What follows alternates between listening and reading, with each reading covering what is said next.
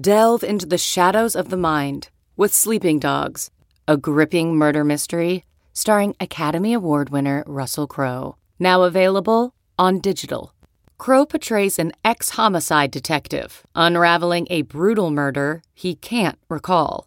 Uncovering secrets from his past, he learns a chilling truth. It's best to let sleeping dogs lie. Visit sleepingdogsmovie.com slash Wondery to watch Sleeping Dogs, now on digital. That's sleepingdogsmovie.com slash Wondery.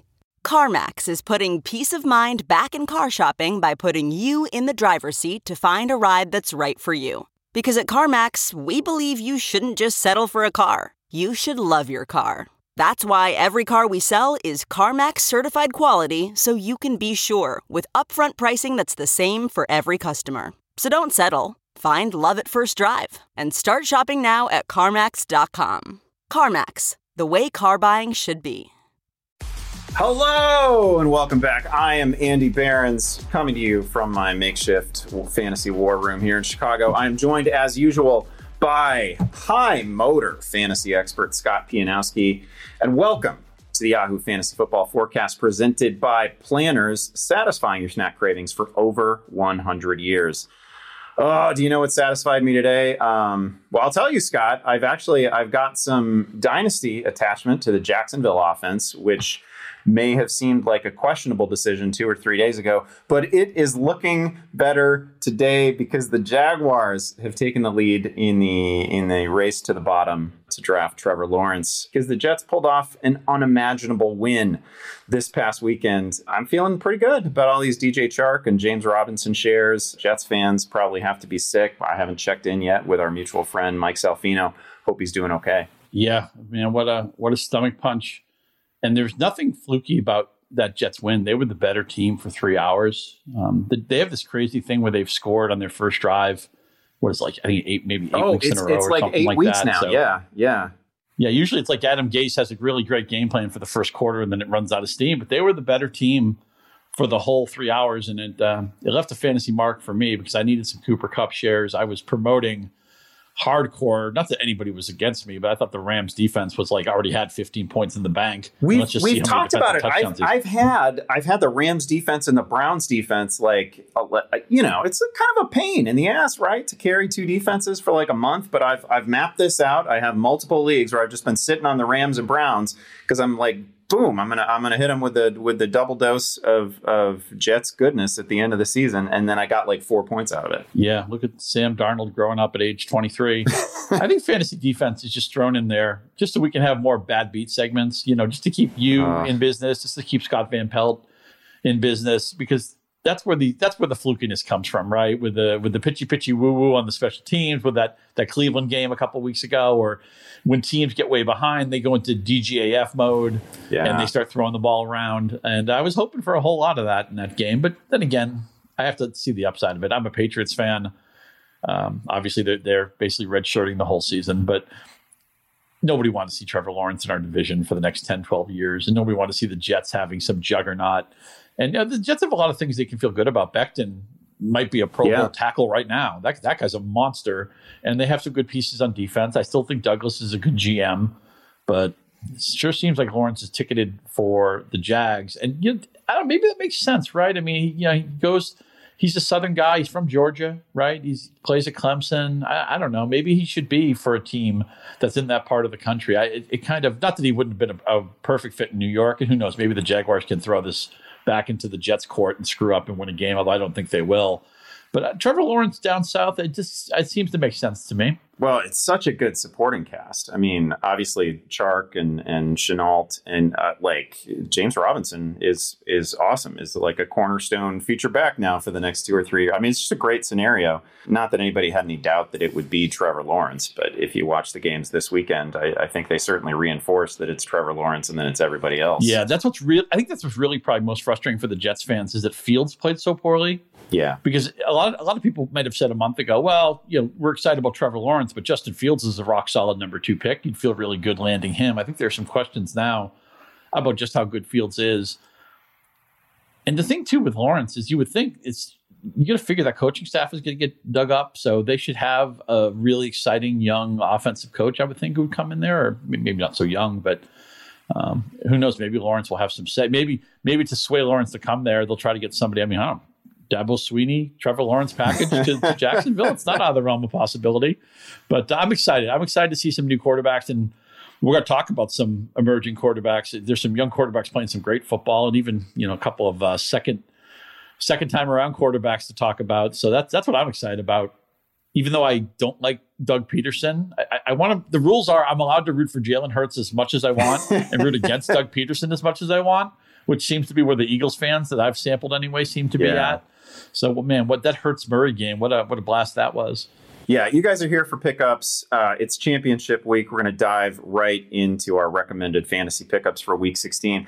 I do want to say, as almost a public service announcement, that most of you guys already know, but I, man, I, I, I still get these questions. I was getting them in the lead up to week 15. People still asking me um, what percentage of their remaining fab they should spend on whatever player. Like, guys, we're like we're in it now. This is like yeah, this is the winner go home time. It's all in. Like if you need a guy, you need to fill a spot. It's all in. We're not even going to talk about fab resources here. We're not going to. We'll talk about prior, prioritization a little bit, but man, I mean, you can't.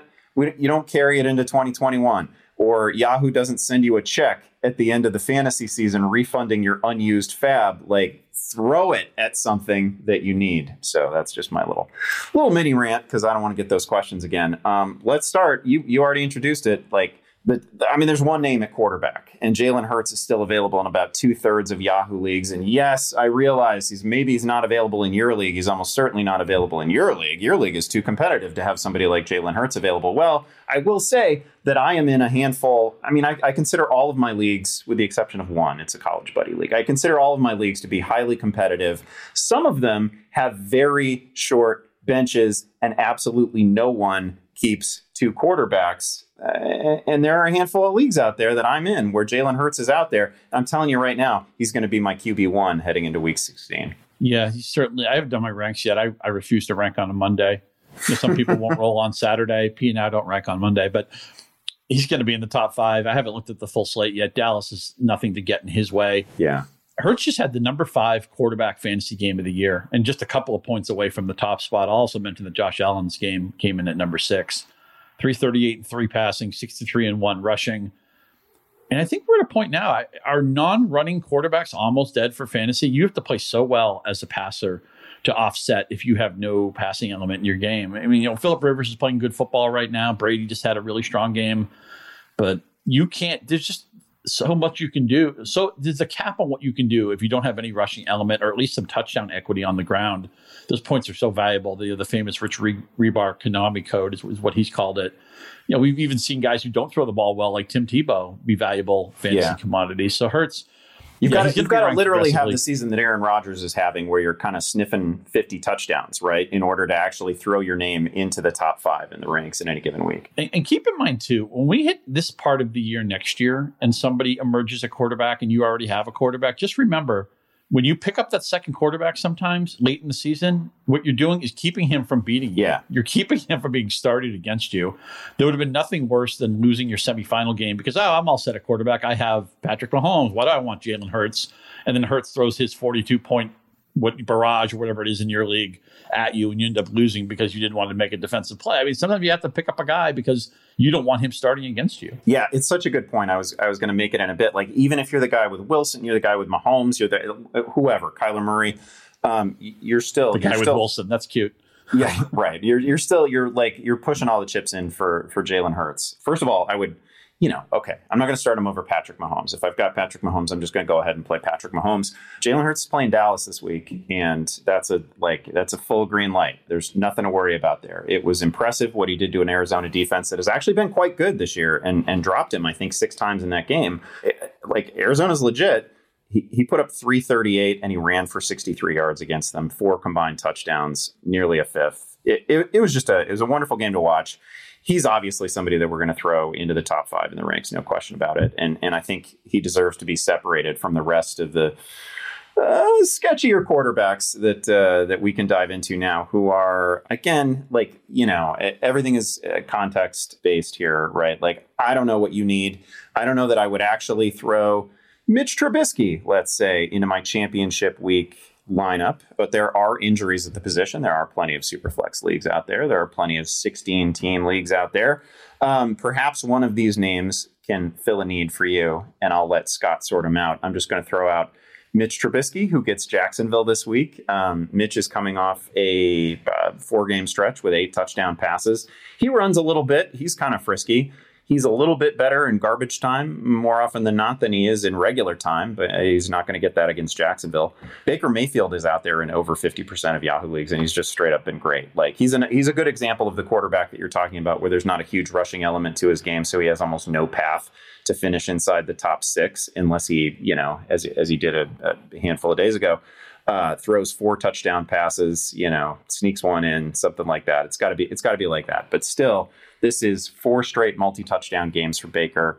In his last three, he's averaging 325 passing yards per game. So he's going very well. Um, Andy Dalton's out there in a bunch of leagues. He gets Philly. Uh, and then we had a Marcus Mariota sighting because Derek Carr uh, came up with a groin injury and they let Mariota run, and it was kind of fun. He, he finished with 88 rushing yards, a touchdown on the ground, one through the air. Uh, so at least in a super flex, I, I, think Mariota is somewhat interesting. Yeah, I just the only thing about Mariota I don't like here is I just wish he wasn't getting Miami, which is a nasty right. defense, and I'm just worried now that they'll have some tape on Mariota. It was fun to see him play again, though. I when he came out in the Jameis Winston year, I actually preferred Mariota, and I felt validated that whole first season when Mariota was terrific, and then he had trouble staying healthy, and then he seemed like he maybe lost his mojo, lost his confidence. He's I don't know if he's concerned about getting hurt or whatever, but uh, things went off script for Mariota. Remember, Mike Mayock, their their personnel guy, he was really keyed on getting Mariota as their backup. He targeted, he liked him coming out of the draft. Right. He still thought there was some something salvageable here. Derek Carr's a perfectly competent quarterback, but I can't remember the last time the Raiders offense has excited me the way it did in the second half of that Chargers game. You know, every Chargers game is kind of bizarre, macabre theater anyway. But um, Mariota was fun to watch. Couple of couple of loose throws. The pick at the end of the fourth quarter wasn't great, but um, he showed that he can still play. I just I'm, I'm not going to prioritize him here, maybe except in a superflex format, just out of respect to Miami, because everybody else on this list has a court has a matchup I think you can exploit. Look at Eric Trubisky, right? Th- 30 points in three straight games for the Bears. It's been seven years since they've done that. Montgomery's keeping the offense on schedule. He's played really well. He's turned into a league winner. Trubisky and Allen Robinson are peanut butter and jelly at this point. Um, you get a splash of, of, Mooney here, you get a splash of Kmet there. It's an offense I like. Jacksonville can't really stop anything. So Trubisky is a very safe multiple touchdown expectation guy, and I think he has the upside to maybe be a top seven. If I, if I could just interject, I didn't even put sure. him in the I didn't even put him in the program for today, but Darnell Mooney um, is really fun. Like I don't know exactly what his his ceiling is over the next two or three years. That kid is fast and he plays fast. He's open. He's open all the time. Yeah. You know, you almost get the idea that Trubisky was set up to fail when he originally got the starting spot. That they kind of knew they were going to go Nick Foles at some point. They just wanted to wait until Trubisky maybe stubbed his toe a little bit. I thought the the benching in the Falcons game was really aggressive, and they won that game. I don't think Nick Foles played that great. This Bears offense is actually watchable now because Trubisky can make throws that Foles can't. He has athleticism that Foles doesn't have. I mean, look, I realize that it's damning with faint praise to say Trubisky is better than Nick Foles at this stage of Foles' career, but at least he's got Montgomery going, and at least it gives Allen Robinson, who produces, we know, again, pretty much with everybody, it gives him a better chance at success. You know, Mayfield, we were talking about this a little bit on Twitter Monday morning. Since the Beckham injury in that Bengals game, uh, Mayfield sitting on a 110.4 rating, 15 touchdowns, two picks. Uh, they're six and two in that stretch with a 42 point loss against Baltimore as one of their two losses. This just shows you Kevin Stefanski was a good hire. Baker Mayfield, you saw it Sunday night against the Giants, totally in command of this offense. He knows where the ball's supposed to be. He's spreading it around. He's being extremely accurate. They, they have a nice mix of a running game with Nick Chubb. They have a good offensive line, although they lost another lineman Sunday night. Mayfield doesn't have the upside these other guys do because he doesn't run. Yeah. But I feel like against the Jets right now, you can put down Mayfield for 275, 280, and two touch. That's already in the books for me. It's just a question of does he get the third touchdown? Does the Jets offense punch back enough where Mayfield has to throw it for four quarters? The one thing that hurt Mayfield in the Giants game is the Giants did so little on offense that Mayfield didn't have to throw the ball at the end of the game. So he was just handing off. They were draining the clock. So he, he easily could have had 28 or 30 points, I think, if you needed him to do that Sunday night. Just the game script didn't require it. But uh, much respect to Stefanski, the job he's doing, and, and Mayfield looks like a, a, player that we were excited about two years ago.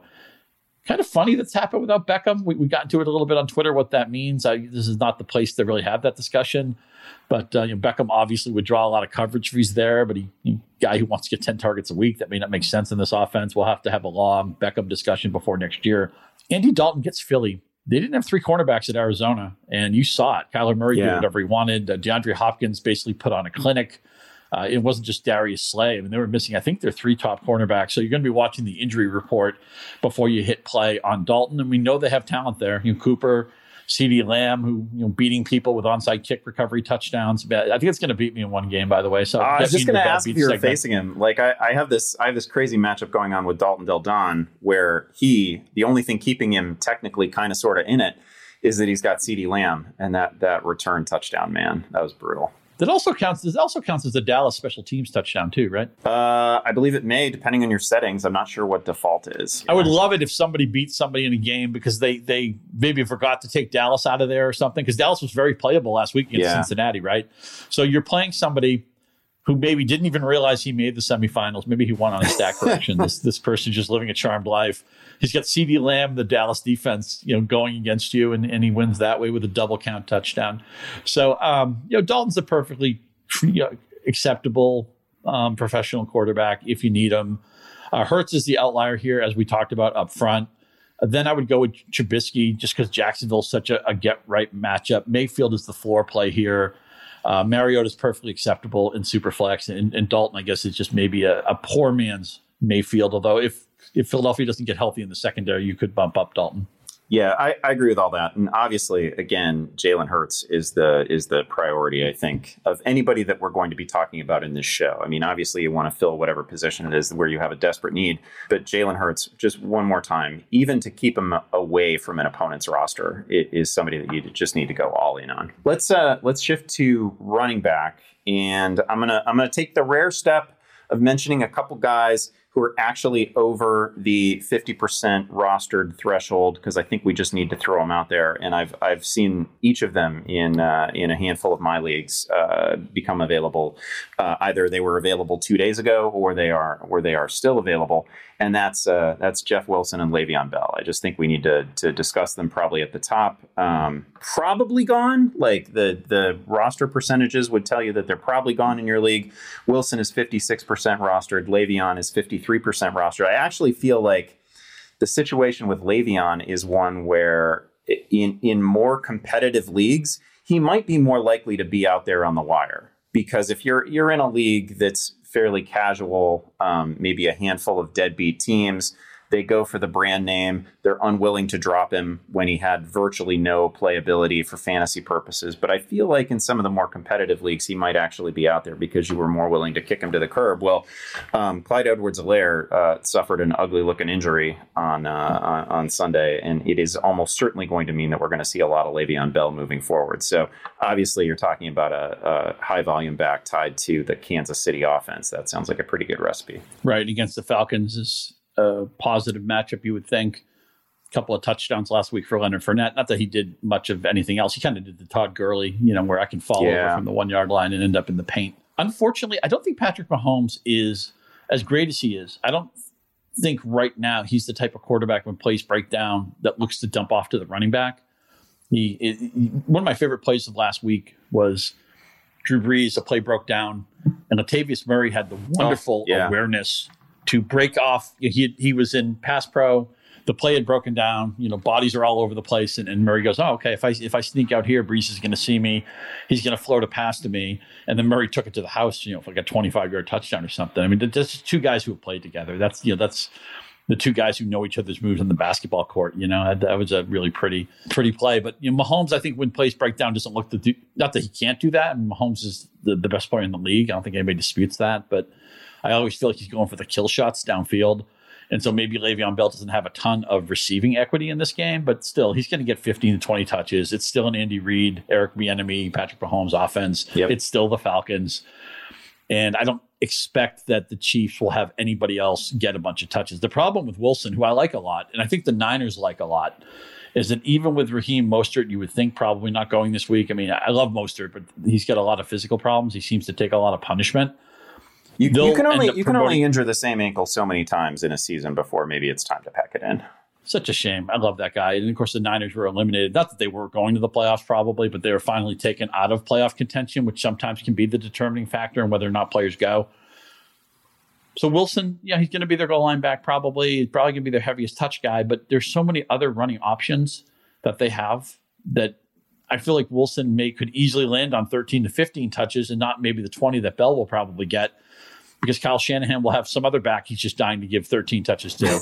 That's just kind of how they roll uh, with San Francisco. Now, the good thing is Arizona, they play at a fast pace and they score a lot of points, and their defense has a lot of holes in it. So Arizona turns they've turned into kind of a carnival team where it's a lot of 36, 30, 33 games there. So if you just look at the point grab and the yardage grab, I can get it with Wilson. I'm going to lean Bell if, if, for the two guys here if you had a shot at either one of them, but I think both of them should be rostered everywhere. Uh, again, if you're not going to play them, at least don't get beat by them. And and I, I, guess Tony, even Tony Pollard, I think would maybe belong in this conversation if we had clarity on the Ezekiel Elliott injury. Pollard just had the best game anybody's had in the in the Dallas backfield all year. He caught six passes, ran one in short, uh, ran the longer touchdown. I, I know he didn't have the greatest yards per carry before that second touchdown, but he's passed the eye test all year. He's been more efficient. I mean, that, that, second, I'll just say that second touchdown, the forty-yard touchdown, was was the best run I saw all day. Um, it was yeah, he bounced off the whole he, team photo. He right? was he engulfed by a cloud of Niners and spun his way out of it, and then sprinted to the end zone. I mean, he was great. 132 total yards, a couple of touchdowns. It, it, it was just an absolutely great game. I don't know why they sprinkled in carries for players that um, were little known to the rest of us, um, but they did uh, still it ended up being a great workload. And that that 40 yard run was just phenomenal. And he got the six catches too, which means he's probably mm-hmm. game script safe. Even if Philadelphia opens up a lead, Pollard will be on the field. Unfortunately, they, they have 90 million reasons why Ezekiel Elliott's not going anywhere. In fact, his extension hasn't even started. Yep. And uh, it already looks like an albatross. But I'm, I'm excited about Pollard. And you know, you mentioned that touchdown run. A lot of times, late late game touchdown runs are – the defense can't wait to get on the bus soon enough. Okay, the Devin Sing if you lost to Devin Singletary's touchdown run at Denver, where the Broncos defense was like, you know, after the first three yards of resistance, like, okay, that, that's enough for us. We're we're gonna call it a day. There, there were like two and months there where we were seeing one of those against the Dallas defense absolutely every week. Right. Oh yeah, um, Ken, Kenyan, Kenyan Drake on Drake. Monday night, right? Yeah.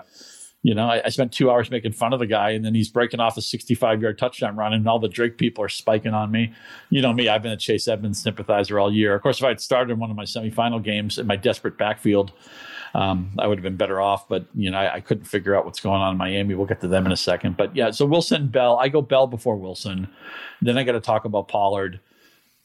And then I see I see Salvon Ahmed. Um, I, I credit you for being the first person I knew of in the industry who actually realized it was Ahmed and not Ahmed. He's a good player, man. And I he wanted, I had in, in, one of the my semifinal games, I had every Miami running back this side of Larry Csonka, but Mercury Morris, uh, you know, but I didn't know who to play. And I knew Ahmed was coming back, but he was coming off an injury, and you know, Breida was there, and uh, I, I don't know. I, I, did. I couldn't get to Ahmed. I actually played Lynn Bowden because I thought he had a a solid floor, and I'll stand behind that. But Ahmed looked terrific. He ran with a lot of power, I thought. I think he's somebody they can use at the goal line, although Tua will steal some of those goal line touches. And you would think against a Vegas team that is a, really good matchup, like uh, you know, they can't really stop anybody. They, they fired their coordinator 10 days ago or whatever it was. It's never a good sign. So I think Miami probably could put up 30 points in this game. I would think Ahmed would be featured after the game he showed last week. We didn't we didn't talk about Tua with the quarterbacks, but uh, like another. I mean, it, it's a little bit of a miracle that Miami pulled that. I mean, Miami's a good team, obviously a really good team with a great defense. Um, a lot of the talk leading up to the New England game, of course, was this was oh here's Bill Belichick, he's going to feast on another rookie quarterback, and Tua had nothing. He had nothing. He had nothing. He had no Parker. He had no Gesicki. He had no Grant. Um, Preston Williams has been out for a while. Um, he had nothing, and he still ran for two touchdowns. He found a little something with Bowden. Um, what, like what? you know, I don't know. He's I can't really recommend him as a as a strong ad because his receiving core is n- is not even close to what his receiving core was at Alabama as a college player. Um, like literally, but I, you know, just a really impressive performance from him one week after uh, he he went over 300 passing yards and had three combined touchdowns. So this is a nice little run for him. It is. The problem I have for Tua for fantasy purposes is that if you don't get the rushing touchdown, I think he's going to score under whatever his projection is because he just doesn't have enough help in the passing game. Yeah, yeah, yeah. No, I agree with it. Um, but Ahmed very impressive uh, this past week. It was 22 carries, 123 yards, a touchdown the worry there, uh, obviously, if you're if you uh, scooped up Ahmed in advance of uh, this past week's game, is that Myles Gaskin can come back off the COVID list at some point, presumably. Hopefully, he does. Hopefully, it's this week. Um, and as soon as he gets back, I don't know. Like I don't know what that looks like. They've the tendency for Miami all year has not necessarily been committee. It has been somebody gets 20 touches. Um, and I would think that as long as Gaskin comes back healthy, that would be him. Let's also remember that Brian Flores from the Bill Belichick tree, he's not handing out information. We're not going to see the NFL insider, you know, tweet on game day of like, oh, Miami wants you know Ahmed to get another 20 carries. They've made that a priority this week. Brian Flores and company are not telling us anything. We're lucky they concede when the game is. You know, Brian Flores will not. You know, it's like Doug Pederson, right? He's like after after that loss uh, in Week 15, he's like, "Oh, who's your starting quarterback? Oh going to be gosh. Hurts again." Can't say it. Can't go there. You know, I'll look at the tape. I can't believe I you didn't know, Carson that. Wentz showed me a lot in the sidelines in, in Week 15. As if Stop they it. as if they have to go to the tape. As if as if maybe Nate Sudfeld is still in the mix or something. Like what the hell? You, you seriously you can't name Jalen Hurts your starting quarterback after that. Game? Also, also speak, speaking of which, when is Belichick going to make the change? Right? I mean, Cam Newton yeah. We, are three months removed from the Patriots are brilliant. Everybody else is stupid. Now Cam Newton, Newton looks shot. I, I, don't know why they don't want to play Jarrett Stidham. I, I, guess they're just afraid of a a nation of stardom or Stidham puns, which would be horrible. I admit. Uh, I've already used that line before. Pro- probably lost you know 500 Twitter followers that day, deservedly so. If you're the Patriots, he doesn't look you're great in small doses. I don't know. I'm not. I'm not dying to see Stidham. Are, are New England fans itching to see him? I want them to lose both their games, especially so the Jets get worse draft position and New England moves up.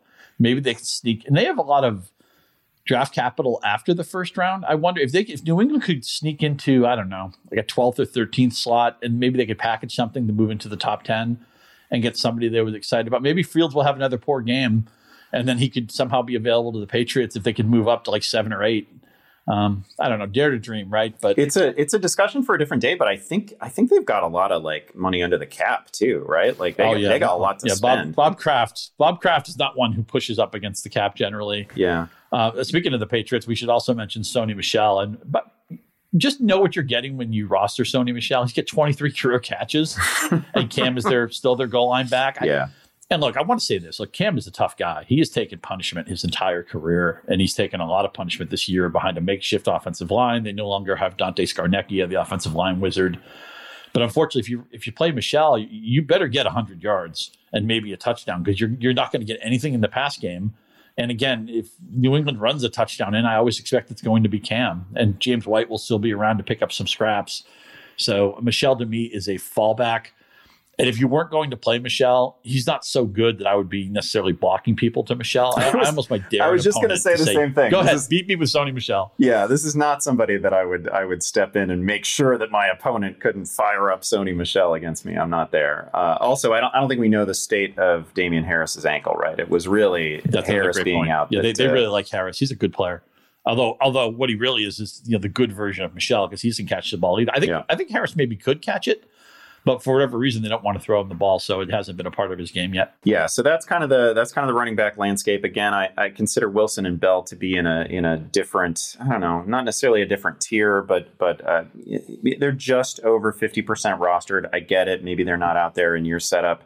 Um, but Bell is is to me the pretty clear priority here, along with Pollard. Uh, and, well, and let me say one other thing too, Andy. I think Pollard shows. I, mean, I get it. Everybody has different levels of engagement with fantasy, and you need to spend time on your real life and you know you don't want to be grinding this stuff seven days a week but once Zeke was ruled out, I mean, Pollard should have been scooped up everywhere. I'm, I'm yeah. surprised he didn't go over the 50% threshold just because we, we know he's good. He's been more efficient than Zeke all year. He was going to have a projectable workload. I know the Niners have a, a, pretty good defense, but it's not like they were a prohibitively staunch defense that you couldn't start somebody against. It just shows. Also, this year, the cadence of this year, right? With unfortunately with COVID and with games getting postponed, rescheduled, with news breaking potentially any day of the week, any time of the day, it just shows the importance of you know you you really need to follow have a couple of key follows on Twitter. I mean, I hope you follow all of us at Yahoo, but you know you have to follow a couple of NFL insiders, and I think if you're taking this seriously, if you got some money on the line or something, you really have to have that window. You know, I would hope you're watching fantasy football live before um, kickoff, or you know you're asking the uh, the Twitter lackey that I am a, a, question maybe in the start sit segment. But you know, I think that those 90 minutes kind of need to be sacred because so much happens there that is actionable. I will say one thing um, that that happened with Pollard, and I generally in preparation to try to get the pickups column out as soon as possible on a Monday. Like on the weekend, I'll start to put together a little list of names that I think might pop or might be the players that I want to write about. And before the, you know, before the Zeke news hit on Sunday, I'm putting together that list of names on on Saturday afternoon, and Tony Pollard is just always on it because I always mention him somewhere in the pickups column because of course a situation like this could pop. It's not like you don't need to be an expert to see that he's a pretty good running back, and the Dallas situation could could perhaps be ripe. So he's just been in there all the time. He was only um, he was just under 25% rostered, which to me just seems crazy low given that Zeke Elliott is like 99%, 100% rostered, right? Like he's, and Zeke was already hurt. Um, Pollard the missed the full week of practice. He didn't practice yeah, all week yeah. too. Now, here's another thing too. When a player doesn't practice, I don't care that Mike McCarthy talked talked it up like he was going to play. Yeah, it's hard for somebody. There there are rare exceptions that a player will go when he misses practice when somebody misses Friday practice or misses the full week of practice, that those are alarm bells that should be going off, or or whatever turns into the Friday version. I know there are Saturday games this week, so that becomes a Thursday practice is, is part of the cadence. But pay attention to who practices late in the week. Everybody skips yeah. Wednesday. You you know you you cough a little bit. They don't want you to come into practice on Wednesday. If you're in your 30s, I don't think you're allowed to practice on Wednesday. It's like an NFL rule, but pay attention to those Friday practices and pay attention to those guys who don't practice all week because generally speaking, those guys don't play. Yeah, that's that's very well said. So so he's at about twenty five percent rostered, and then on Sunday, in the blink of an eye, he he went to uh, excuse me went to 45% rostered and that's you know that like that's tens of thousands of leagues that's obviously a lot of people taking quick action we don't usually see a spike in in roster percentage like that so uh, I, I, was just surprised that he was so um, widely available on a Sunday morning um, when Zeke had had barely budged like all week. So that that's a big part of it. The, I didn't win the race to Pollard anywhere, but I already had him stashed in in three different places, and he's obviously going to be a, a, key contributor to to any roster that advances. And you know, Andy, he gets so such moderate usage at Memphis. That you look at the mileage between him and, and.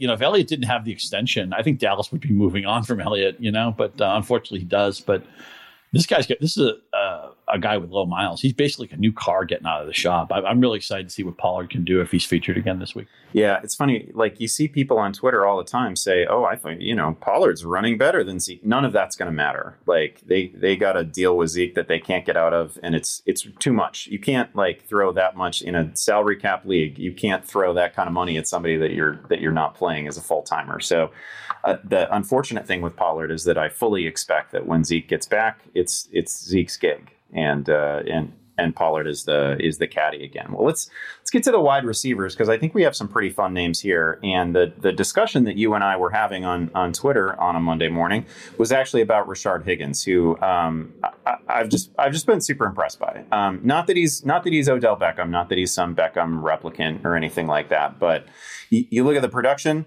that Beckham was giving you over the first six weeks of the season prior to the injury. Um, it is it is the same. Like Higgins has stepped into that fully. He's not seeing as many targets per game. Beckham was seeing about seven targets per game, which is uh, you know lighter than he would like, but it's not like he was complaining necessarily.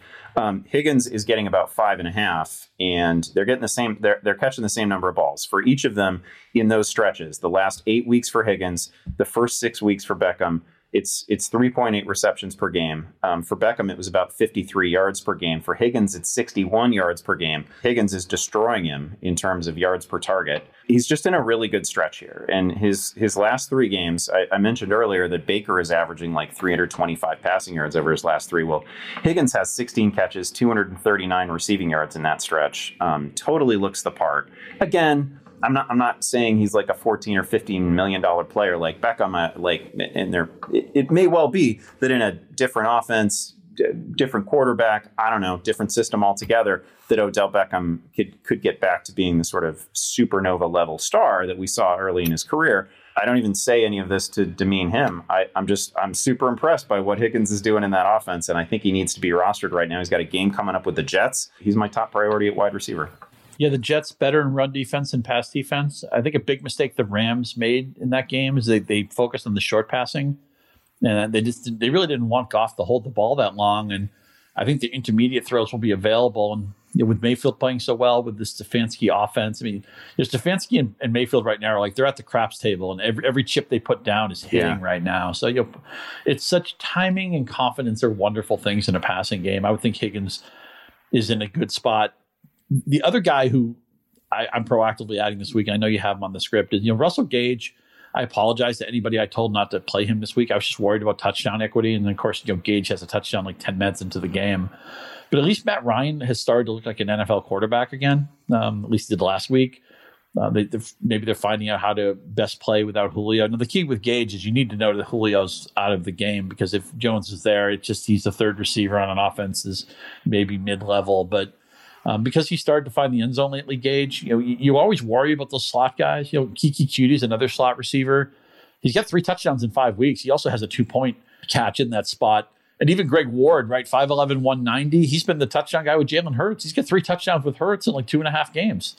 So a lot of times I look at some of these players and think, oh, well, slot receiver, those are easier catches, but they're shorter catches. A lot of times they don't score touchdowns. You think of Julian Edelman's career, it just never had a lot of touchdowns tied to it. But, uh, you know, slot receivers, Gage, Coutee, and Ward will, will all be uh, among my priority uh, attachments this week, uh, depending on what I need. Yeah, Ward didn't actually see a ton of targets, but obviously two touchdown catches, and he's tied to a Jalen Hurts led offense. And if I'm ranking Jalen Hurts as either my number one or my number two fantasy quarterback for the week, I got to feel pretty good about about Greg Ward. Uh, other guys that I've got that I've got on the list here, and again, I, I agree with you on Russell Gage. I'd really only be interested in him if and when we learn that uh, Julio Jones isn't going to be able to go. But he's I, like it as you as you mentioned, it's it's great to see Matt Ryan actually perform in a game without Julio because at times that offense just looks like they've they've all just met for the first time that morning um, when Julio Jones isn't on the field, right? And the the career split for Matt Ryan really confirms it when he doesn't have Julio versus when he does have Julio. It's really bad. Um, it's a it's a huge gap. Although so. we should point out that for whatever reason, Calvin Ridley seems to smash when Julio doesn't play. Yeah. I guess it's just the opportunity bounces up so much and you know Ridley is a special first round talent, you know, like like Julio, Alabama product. But um, it's nice to see them look like a competent football team. Of course, you know the, the Brady Ryan game ended like all Brady Ryan Falcon games ends. You know the, the second half was dominated by the Bucs and Brady and all that. Um, and, and then what was with the Patriots? Uh, the Patriots. What was with the Buccaneers getting that fourth, that, that third down and short? It's like, oh no, no, you made it. I know, I know. It, oh, the ball gosh, is short yeah. of the chain, and everybody can see that. And this didn't look like a first down run on the tape. Ah, just give it to him. Game over. Um, like weirdly good game for for Ryan too. By the way, so I'm I'm looking at his line from that game right now. Uh, 356 through the air, three touchdowns, um, and that was that was like a week after that that miserable Chargers game where both teams were just trying to hand it to the opponent. Um, and, and, I mean, Ryan was terrible a week before. Three three interceptions that looked like rookie year interceptions, and, and then he was just great against Tampa. It's a dance of the recently eliminated. You know, I had Ryan in a superflex league, Hayden Hurst in a tight end premium league. Both do just about nothing against the Chargers. And the Chargers defense usually will escort you anywhere in the field you'd like to go but they did nothing in week 14. And then, of course, you know, Hayden Hurst back in the end zone, Matty Ice back, you know, in our fantasy good graces. One week too late for one of my super flex teams. Um, you know, I, I talked earlier about the need to get running quarterbacks. I've always been like kind of a Ryan sympathizer of oh if you're just going cheap at quarterback dra- draft Matt Ryan you know a, a cheap DFS option whatever. I think he's in a bad spot now where he doesn't have enough upside with his arm and he's never going to run. The good thing is if, if you're playing in something like a a best ball, Matt Ryan will always play 16 games because he never gets hurt. He gets rid of the ball. Yeah. He's not taking on extra hits. But I think he's the kind of player who's becoming maybe obsolete. He's going to be obsolete. We're not going to see Matt Ryan types in five or 10 years, not that many of them, because the question is going to be how athletic are you? Can you make a play out of structure? And that, that's always been the kind of one thing that Matt Ryan didn't have is he's not as athletic as some of these other guys, not as proactive to run.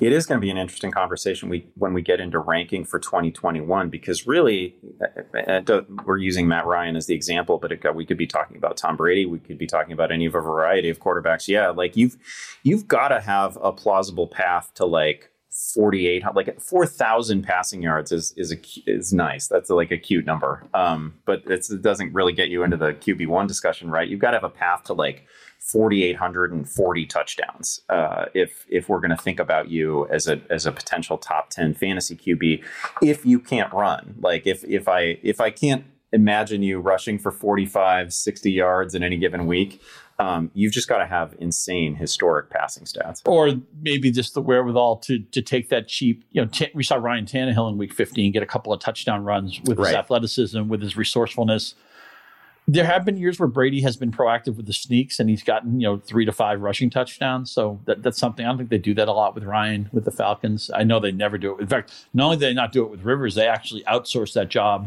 to Jacoby Brissett. So uh, we didn't talk about Rivers this week. He's probably widely available. But the problem is with Rivers, you just always you're playing for a single with Rivers. You're hoping yeah. for 265 and two you're never going to get 404. Yeah, exactly. And we're we're not really in the time of year when it is appropriate to to add a player hoping that you might get 225 and two touchdowns. That's just not that's just not going to win week 16 for you against a really really good roster. Um, so anybody else at wide receiver? Um, I don't know if I mentioned him. Tyron Johnson has a matchup with Denver coming up, and he's obviously been a nice fill in for the Chargers. Uh, Keenan Allen is banged up. Mike Williams has been banged up, and Johnson has touchdowns in his last two games. It's been really productive. Uh, we've mentioned Lynn Bowden a couple of times. He's he's coming off a game in which he caught six of his seven targets. Looked really good. Um, not a lot of yardage there, but he's like the last man standing in that re- in that receiving core, which matters a little bit.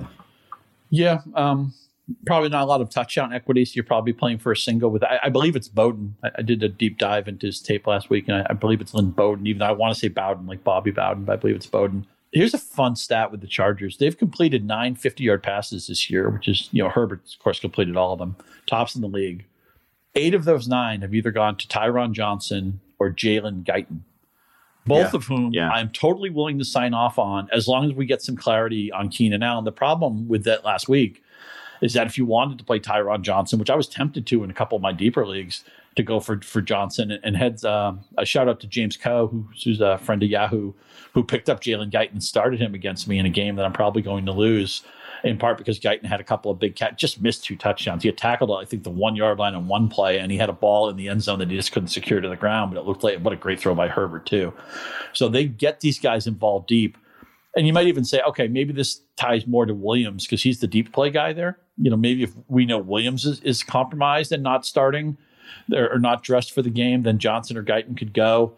Uh, Herbert wants to throw the ball intermediate and deep. He's another guy when the play breaks down, he's not looking for the short pass, yeah. although he could throw it to Ekeler. He's looking to, to kill you with something downfield. So uh, Johnson and Guyton are interesting to me. I just need one of the players above them to be unavailable, and they'll also be really fun speculation plays next year as their roster might get a little bit tidier um, because again they're, they're getting downfield and they're making splashy plays.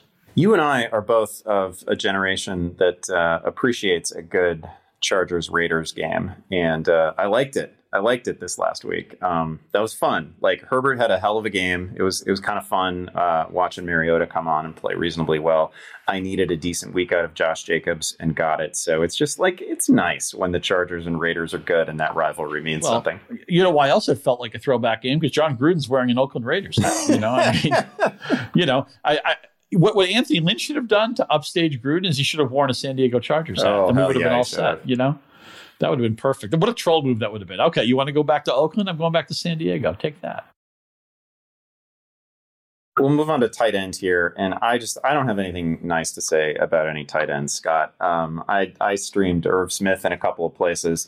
Irv dropped a touchdown. It wasn't his best game. It could have been a decent day for Irv Smith. Literally every other tight end that I considered before adding Irv Smith scored a touchdown this past week. Anybody else that I might have streamed, anybody I might have considered, um, did find the end zone. Among those, Dawson Knox, Austin Hooper, who else scored? Uh, Jordan Reed scored. Like Hurst scored. Everybody else I was looking at, other than Irv Smith, actually managed to catch their touchdown pass. I did not get one from Irv, so I'm a little bit I'm a little bit vexed by that. Um, I don't know. Who do you like at tight end this week? Yeah, I, I played Irv Smith over Logan Thomas, who I love, but I was so afraid of Dwayne Haskins unplugging that offense. And, and Haskins really didn't play well. It's just he threw 55 passes Huge volume, yeah. Yeah. Now, I will say this about Haskins. At least he threw almost every pass to the three players that we care about in that offense. He threw a lot to McLaurin, double digit targets for McLaurin, McKissic, and Thomas.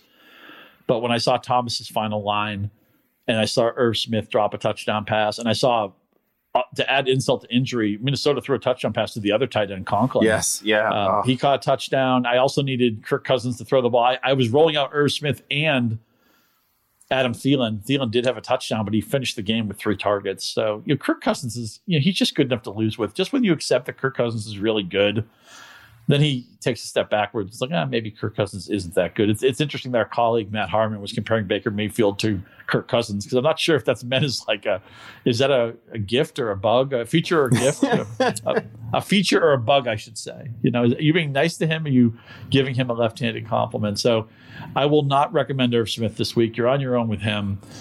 Look, Hooper scored two or three games. Uh, Breaker spreading his wings. Dawson Knox has touchdown in three of his last four games, and you know he's never going to be the priority of coverage because they have such wonderful receivers in Buffalo. Also, should mention Dan Arnold, who has some touchdown equity. I think it's four touchdowns in five weeks for him, and he didn't score last week, but he had 54 yards. They don't have great passing options. I know Fitzgerald scored last week, but they don't have who kind of runs like a tight end right now. Arnold's 6'6, 220. I know all, every tight end is going to be oversized, but I feel like he's a particular matchup problem. A couple of his touchdowns have been athletic highlight film plays. I, I would be fine rolling out. I think Arnold first, Knox second, and Hooper third, but they're, they're all options for me in an Irv Smith less world. Hooper, I should mention, um, he, he's a little bit more heavily rostered than the rest of these guys, but Hooper gets a matchup with the Jets, and the Jets have allowed 13 touchdown receptions to opposing tight ends so far this season. It is it is the they best. even resuscitated Tyler Higbee back to life after Higbee had yes, basically they did. taken yes, two they months did. off. Right, Higbee looked like the guy we were excited about. D- uh, despite Jared Goff doing everything he could to, uh, uh, I don't know, make sure that the Jets didn't land Trevor Lawrence. Uh, Higbee still had himself had himself a day. Um, this Didn't is wild. hate the body language on Goff? Goff just looked defeated that whole game too. He looked confused. He Yes. looked like like he had found out like somebody had told him that the, the sports car he had just bought, you know, that contained his new puppy, you know, it had gone missing before the game. You know, he just looked really out of sorts. I don't know. It was unsettling to me. I'm I'm actually shake. So I've got um, I'm I'm to make the the finals in Jake Seeley's uh, flex league. It's a super flex, and uh, I, I've got a I've got a second quarterback choice between Kirk Cousins, who has a, a pretty dicey matchup against uh, New Orleans in one of the early games too. I hate having guys go in the early games, um, and, and I've also got like the- Christmas Day. Christmas Day. Yeah. the, the choice the choice for this spot is Kirk Cousins or it's or it's Jared Goff who's got Seattle which you know on paper hey that looks like a great matchup except that Seattle's played a little bit better lately and my god Jared Goff is coming off just one of the worst games that uh, that I've seen all season Yeah, did um Seattle hadn't allowed a passing touchdown to a receiver in five weeks. I don't think a Washington football teamer got a touchdown uh, in week 16. So in week 15. So that's six straight games. It's been they've hit every green light, right? I mean, Yeah. they, they played the Giants with their backup quarterback. They played Washington with ostensibly what, what is their backup quarterback because Alex Smith is their best guy now. But they have fixed the defense. It just goes to show you when I look when I look at stats, what a defense is allowed, how good is the defense? I care about what's happened more recently. I don't look. I'm not one of these full season guys. I think what happened in week one, week two, week three. I don't think that matters now. A lot of stat analysts will tell you, you know, Rufus Peabody, professional handicapper, will tell you, no, you get a more accurate snapshot from the full season. I think it's always going to depend on personnel. Can you point to a line of delineation? Like, you know, why is Baker Mayfield playing so much better now?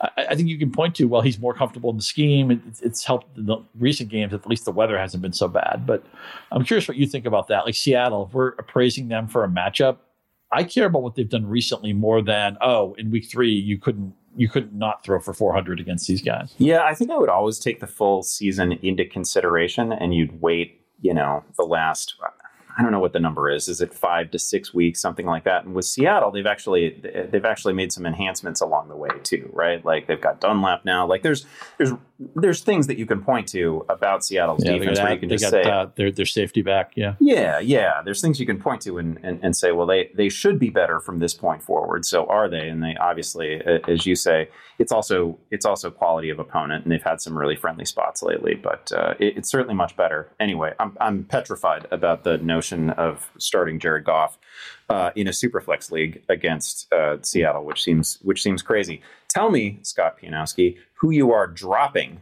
to uh, to clear the path for any of these ads this week. Surprised to see Michael Pittman Jr. Bright future. You know, we're all aboard him in a keeper league and a dynasty league, but just not getting a lot of work right now. He's uh, only 13 targets his last three games. We saw T.Y. Hilton uh, be really productive, I guess, for a month now.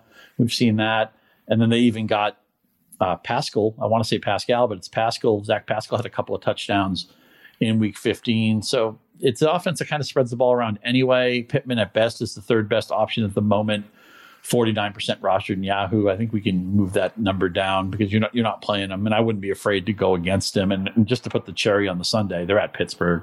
I know the Steelers defense has taken some personnel hits, but that's still a tough draw. So uh, I don't think Pittman can help us anymore. Yep fully agree with that. Um, I'll just throw out some random names. Um, first of all, I can't wait to drop the Rams defense. I'm I'm pissed. Um, I can't believe I didn't get more out of them against the Jets. Oh, I'm, i know. Hurt me. I'm so mad about it, and I'm I'm matchup of the. I've been waiting for that. I've been waiting for that for like six weeks. I'm like, oh, wait till the semifinals when they put up 25 points or two this this drop is going to feel so good. I'm gonna I'm gonna tip a glass back uh, as I as I drop the Rams. I can't wait to do it. Same situation as you. I've been sitting on them for a month, and that's all I get. Um, that was just a miserable performance. Uh, who else? You can probably drop Taysom Hill now. He's lost his job. Drew Brees is back. Didn't look great.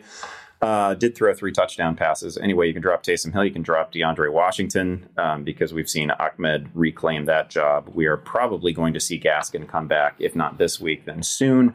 Um, so Washington barely a rumor at this point. Uh, who else? What else are we dropping? Um, uh, Breida's better than Washington too. I mean, Breida's back. He's ahead of Washington in the depth chart as well. Breida's Breida's season and Breida being unable to ever, like Breida looked good, right? But it, but it wasn't actually. He always looks a, good for yeah, moment. Yeah, I buried it, but Ahmed had the hundred and uh, hundred plus yards, but Breida also had eighty plus yards. Like they ran all over New England. I think it was two hundred and fifty total rushing yards. Patrick Laird got in on the party a little bit. Like they ran all over that team. And Washington got, I don't think it saw a snap. He certainly didn't see a touch. So yeah, it's an easy drop, even with no corresponding ad. In fact, I you know, if you're, you're going to hear this too late to to do anything. I mean, you could have dropped those guys if you didn't start Washington. You could have dropped them on Monday for one of the Steeler backs, right? I mean, you could.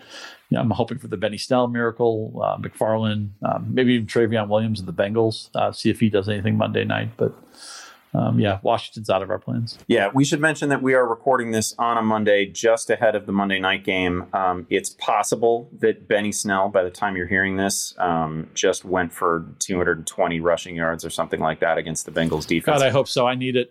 I need it really bad.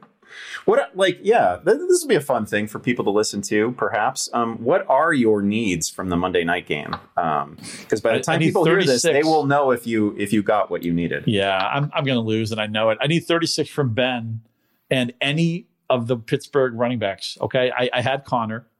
I've since stashed him on IR because he's not going to play. So I have a choice. I can play Snell. I can play Samuels. I can play McFarland.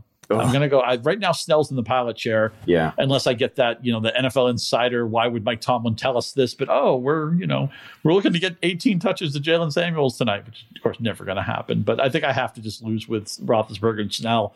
I'll give you my fearless forecast. Roethlisberger's going to have 19 points, and Snell's going to have like six. Yeah, um, Benny Snell. Sound right? Like pretty much ever since the. I mean, he was great. He was great in like it was opening week, right? It feels like a million years ago, but he had that really. the Giants, yeah, one thirteen. He ran for a buck thirteen in that game and looked very good. And he's done nothing since. He hasn't looked good since then.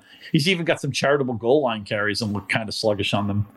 My needs are uh, I need Dalton not to somehow get like 32 fantasy points from the Pittsburgh defense. Um, I feel like that's not too much to ask. I need Juju Smith Schuster to not outscore Tyler Boyd by more than 13. Um, that seems possible.